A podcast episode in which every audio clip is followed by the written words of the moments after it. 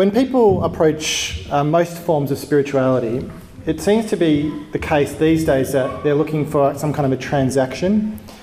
This all, always wasn't the case. Um, you know, there are some cultures where you just um, believe because it's, it's part and parcel with your culture. You, I mean, everyone believes.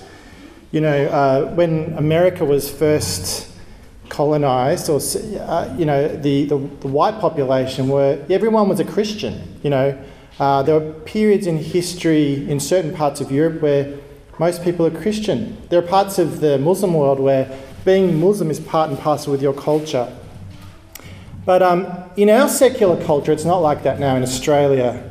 Um, the, the, Australian journalist and author Roy, Roy Williams, um, he desc- described our secular setting in Australia as having now little no stigma attached to being known publicly as an unbeliever or let alone as someone who doesn't regularly go to church. That's where we're at now. So if Australia is going to um, adopt, if, if an Australian is going to adopt a religion or a spirituality, they'll do it in most cases looking for some kind of self improvement, some kind of um, change that they're going to get in return, some improvement in their quality of life.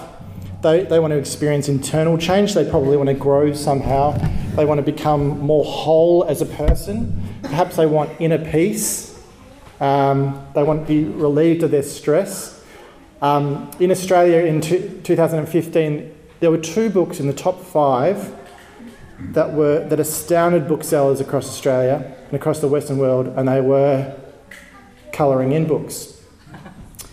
Hands up if you got one in your stocking. Actually, I didn't. One, there you go. Two, there you go.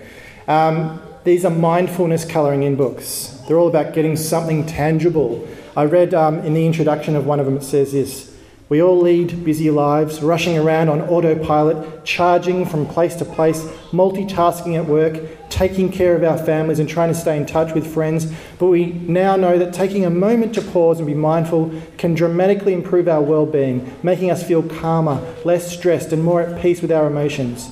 Being mindful is about paying attention to the present moment, clearing your mind of distractions, and focusing on simply being. Pretty much any activity done right can be an exercise in mindfulness.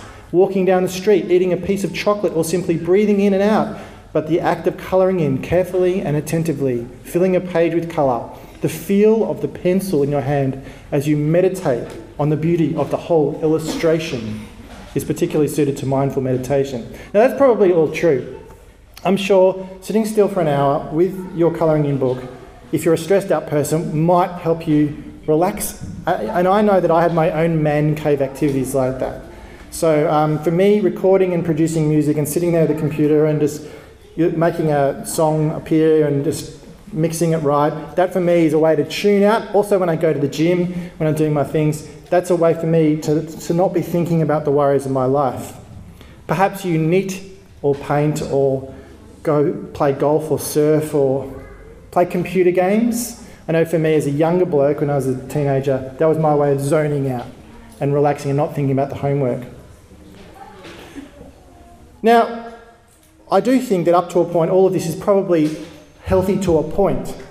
Of course, it all depends on what you're doing, but it has to be said that these forms of mindfulness activities are simple and relatively easy in terms of the transaction. You buy a book, buy a pencil, and you, you feel a bit more relaxed. Easy to do, easy to get a response. And because we are all looking for some kind of spirituality with benefits, the danger, of course, is that our colouring in or our going to the gym or playing computer games become our main spiritual activity, our main spiritual diet. This is a danger because if we were to make this our main spiritual diet, we'd be missing out on what God really wants for us. I'll say that again. It's a danger because if this becomes our main spiritual diet, we'll miss out on what God really wants for us. I want us to look at this riddle from Jesus and see what God really wants from us. I'll just read it out again from Luke 6, verse 43. No good tree bears bad fruit, nor does a bad tree bear good fruit. Each tree is recognized by its own fruit. People do not pick figs from thorn bushes or grapes from briars. A, ma- a good man brings good things out of the good stored up in his heart, And an evil man brings evil things out of the evil stored up in his heart, for the mouth speaks what the heart is full of.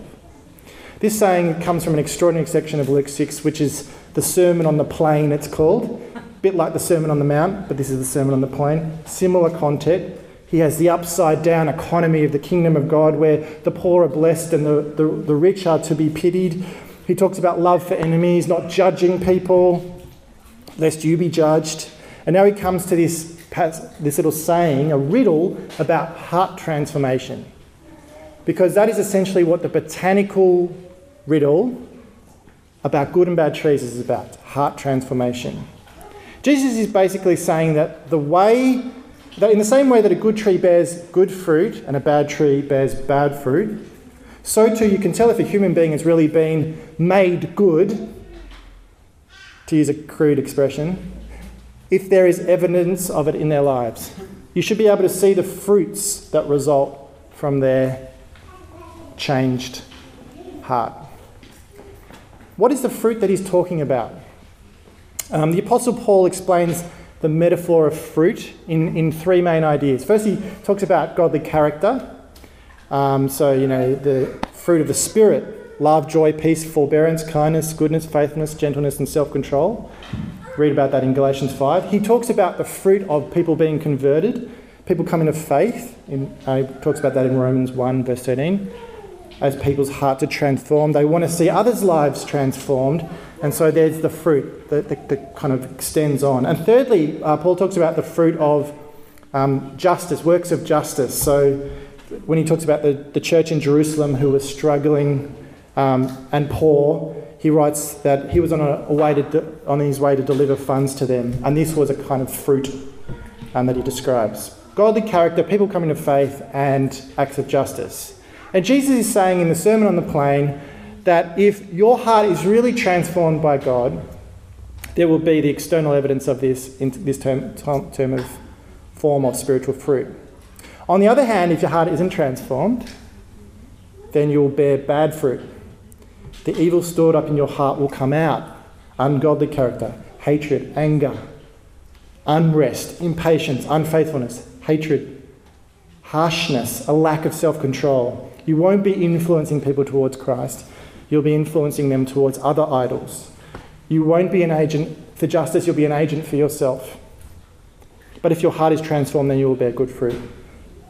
This is what it means to become a true human being as God intended. This is what human flourishing really looks like. Jesus is inviting his hearers to a completely new way of living, and this requires a change in our hearts, a change deep down in their personality. You can't say the, that your faith, if, you're, if you call yourself a Christian, you can't say your faith is really having an effect on you if your heart is not being transformed. Uh, uh Jesus says in the riddle, that's a bit like a thorn bush sticking grapes on itself and saying, Look at me. Uh, it's ridiculous. Heart transformation is a change that mindfulness colouring books, that yoga, that going to the gym, that playing computer games, all, all things which are okay in themselves, they won't even touch that. They can't do that. An early morning surf will not transform your heart in the way that Jesus is talking about. You need something deeper and more profound to occur to make that kind of dramatic change. So, do you want to be a tree that bears good fruit or bad fruit? Now, my guess is that you'll probably say, of course, but good fruit. Why would I want to be a tree that bears bad fruit? Well, let's think about this. We do have a fundamental problem. There's a book that I, I recently got on my Kindle by an American philosopher from, I think it's from San Francisco, um, and his name's Jacob Needleman. And um, he, talked, he wrote a book in 2007 called Why Can't We Be Good? And he observes, when he surveys um, social writers and political writers and even you know, self-help books and dietitians and everyone that kind of is involved in writing about how to improve yourself, he identified this common factor across them all that they're all missing this one big point. And he said the big point is that in actual fact, as human beings, we know how to live a good life and we know what we need to do, but we actually can't do it. We know how to love people unconditionally, but we can't actually do it. We know that gossip is destructive, and yet we still gossip. We know there's nothing to be gained from being jealous of our friends and family, and yet we still idolise our neighbours' careers and their relationships and their possessions. If you're a Christian um, and you, you will know, you know how you are to live. You know, yeah, I really should devote a, chunk of my life, my day, to meditating on the scriptures, to praying, to being sacrificial and other person centered. And you know that this will make for a better Christian life, and yet you find it so hard to live this way. The Apostle Paul points this out, and actually, um, this is the, at the start of the book, this is, this is quoted. Paul says in Romans 7, verse 19, the very famous verse For I do not do the good I want to do, but the evil I do not want to do, this I keep doing. So we have a problem in our hearts that we just can't do the thing that we know we're supposed to do. And so we actually need something, don't we? As Jesus says in the good and the bad tree riddle, what we need is a new transformed heart. A heart that desires to produce good fruit. In fact, this is a theme in the whole Bible. A number of times it's brought up. Um, Moses talked about this in a famous sermon in Deuteronomy 30. And he talks to the Israelites and he says, You know, all these things have happened to you. God has come and saved you. And, and yet, you, are a hopeless case. You can't keep the holy law of God. You fall back into idolatry time and time again. But there will be a day, he says, is Deuteronomy 30, verse 6, I'll quote it, and he says, The Lord your God will circumcise your hearts and the hearts of your descendants so that you may love him with all your heart and with all your soul, and you will live. Despite everything, despite 40 years of wandering in the desert, Nevertheless, by God's grace, he would circumcise their hearts. Now, what does he mean by hearts? He, he doesn't mean um, he'll make them feel more. He doesn't mean that they will become more emotional people, although their emotions will be transformed. But it's not actually just talking about your feelings. In the Bible, the, the, the heart is where everything um, about who you are, your character, and your longings. That's where your heart is. It controls your emotions, it controls your thoughts, it controls your actions, even. Your heart drives your, your convictions. It's that part of your core that says, if I only had that thing, then I'd be happier. If I only had more critical acclaim as a musician, then I will be happier. If I can only marry Sharon, then my life will be complete. I know Sharon, so I just If I could only get into medicine Melbourne, then I'll be there. If I only could move to London, then my life will be actually in a better place for me to succeed in the next stage of my life. If I only could lose five more kilos, then my tummy wouldn't stick out that much, you know, and I'll be more satisfied with everything. These longings reveal what's in our heart, and our emotions and our actions flow from this whatever you find most beautiful and attractive, that is what's in your heart.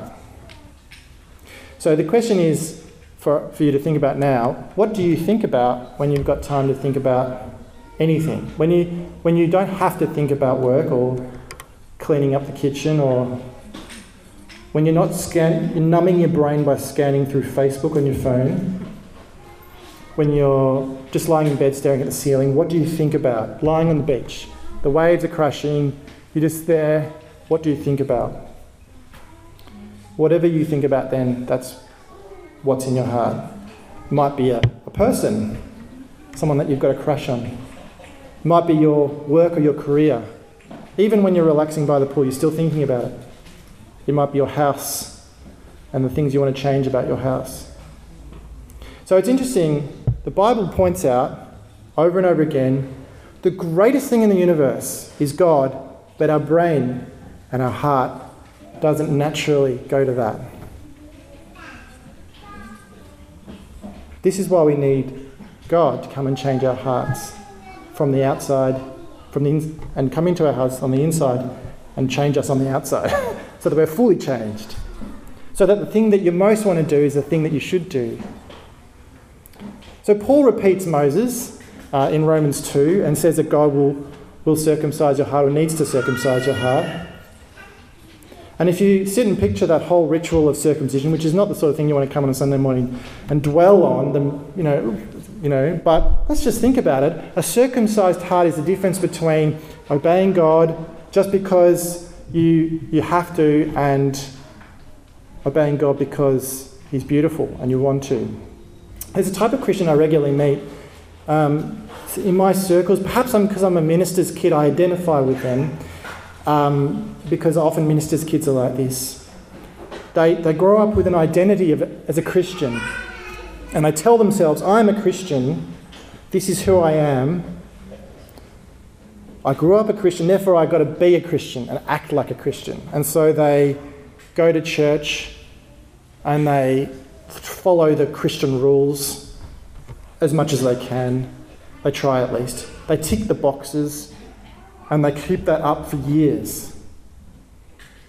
They're a bit like um, the Pharisees that we read about in Matthew 23, who are very religious on the outside, but not necessarily experiencing a transformed heart. It, they don't necessarily look at God and think, God, you are amazing, you are beautiful. In actual fact, the heart is not transformed. It's actually possible to be a Christian, this might even be you, and you have no affection for God. You rarely think about Jesus at the train station or lying in bed or at the, at the beach. You don't long for, for Jesus, and yet you keep it up for years. It doesn't have to be like this. You know, the other prophets, Ezekiel, Jeremiah, they talked about God writing his law on your heart. Um, uh, Jesus says you must be born again of the Spirit. Moses says get a circumcised heart. They're all talking about the same thing. So, how can you be sure if you've got a changed heart? How can you be sure if you're born again? It's not how many boxes you can tick. It's not if you can win the Bible trivia contest. contest. Um, Jonathan Edwards, the, the American pilgrim theologian, he talks about the affection, uh, the love that a transformed heart has for God. In his book on the religious affections, he says, You will love God aesthetically. Earlier this year, Joe and I went to um, a concert of the jazz singer Kurt Elling. Right, he's supposed to be the best singer in the world, best jazz singer, male at least one of. I don't want to overclaim, but he is very good. Anyway, we're sitting there, and Melbourne Symphony on the stage, the jazz band's on the stage. Kurt Elling walks on, master at the peak of his game, starts playing, and your hair stands on the top of your, your you know, your, your arm, just like, this is incredible. You know, that is what it means to respond aesthetically to beauty. A transformed heart, a renewed heart, a circumcised heart does that with God. You won't love God just to get something in return so that you can feel like a Christian. You won't love God in a transaction way like you do with your mindfulness colouring in books. You won't be like that with God. Rather, you'll find Him attractive because of who He is what He's done. You'll stop obeying God because you have to, you'll obey God because you want to. and it changes you. Your heart will change. And this is what Jesus is talking about in this riddle of the good and bad tree. The people around you will be able to tell that something has changed in you. And you'll know it too. Your character will be changed. You know, you can come to Merri Creek and you can enjoy the community time and you can enjoy the singing and you can enjoy the sermons, even, or Anna Ham's amazing cakes. You can be transformed emotionally by that and go, this is the most amazing cake. But we're, we're talking not just about your emotions being stirred here, we're talking about your heart being changed. You will change completely. And then you will start to grow. You will start to grow as a Christian over time. And you can't speed that up, it's a lifelong thing. So, do you have this new heart? That's uh, a question for you to start the year with. Do you have this new heart? Have you been born again? It's another way to say it. If you do want to have that, because remember, you can be a Christian, well, as in you call yourself a Christian, but not have that transformed heart. So this isn't, we're not just talking to people who've never made a commitment to Jesus here. If you want that, how do you get it? It's a bit tricky, actually, because the instinct for the human being is to go, if I just go to readings in, you know, Lygon Street, I can buy the colouring in book and then I can have my mindfulness activity. And you want to do the same thing with God. You want some kind of transaction. But you can't just bring that on yourself. You can't just say, God, give me a new heart now. You can try, you can pray for it, but it's not necessarily going to happen that way. Rather, the mysterious way the Christian faith works is that when we look deeply into the method of how God achieved your new heart, how He bought your heart and changed your heart, when we dwell on that, when we look at that, mysteriously our heart changes. Circumcision, if you think about it, is a dramatization of sacrifice, of the punishment for sin. When an Israelite sinned, they should be cut out of the community and cut, off from God. So, circumcision, the cutting off, is symbolic of punishment that we ought to experience. So, when we meditate and gaze into how God purchased our new heart, then what we're doing is we're looking at Jesus dying on the cross for us, being sacrificed for us. Isaiah 53 says that by his wounds we are healed, for he was cut off from the land of the living. And the Apostle Paul makes this connection in Colossians 2 with a very bizarre verse, but now it'll make complete sense. And he says in Colossians 2, verse 11, In him you were also circumcised with a circumcision not performed by human hands. Your whole self, ruled by the flesh, was put off when you were circumcised by cross, Christ.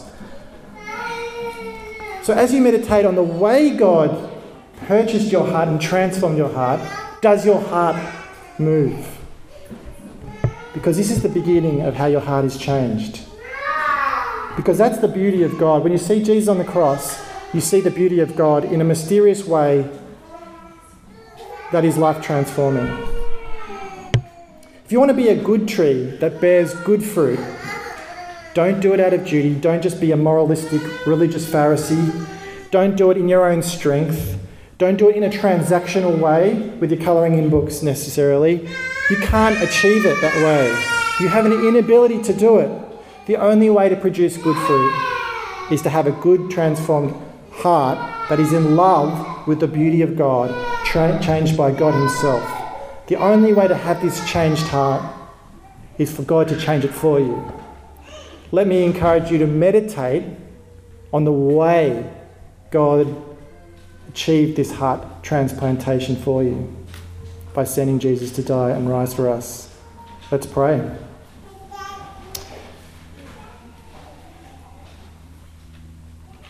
Jesus, you said to abide in you and you will, you will abide in us. That we can't bear fruit by ourselves unless we abide in you, the vine. We pray that we can be um, people who are not religious um, do gooders or ticking the box just so that we can feel like Christians, but that we can be good trees that bear good fruit. We pray that you will be transforming our hearts now and for the rest of our lives. We pray that as a church, we will be a church that bears good fruit. Amen.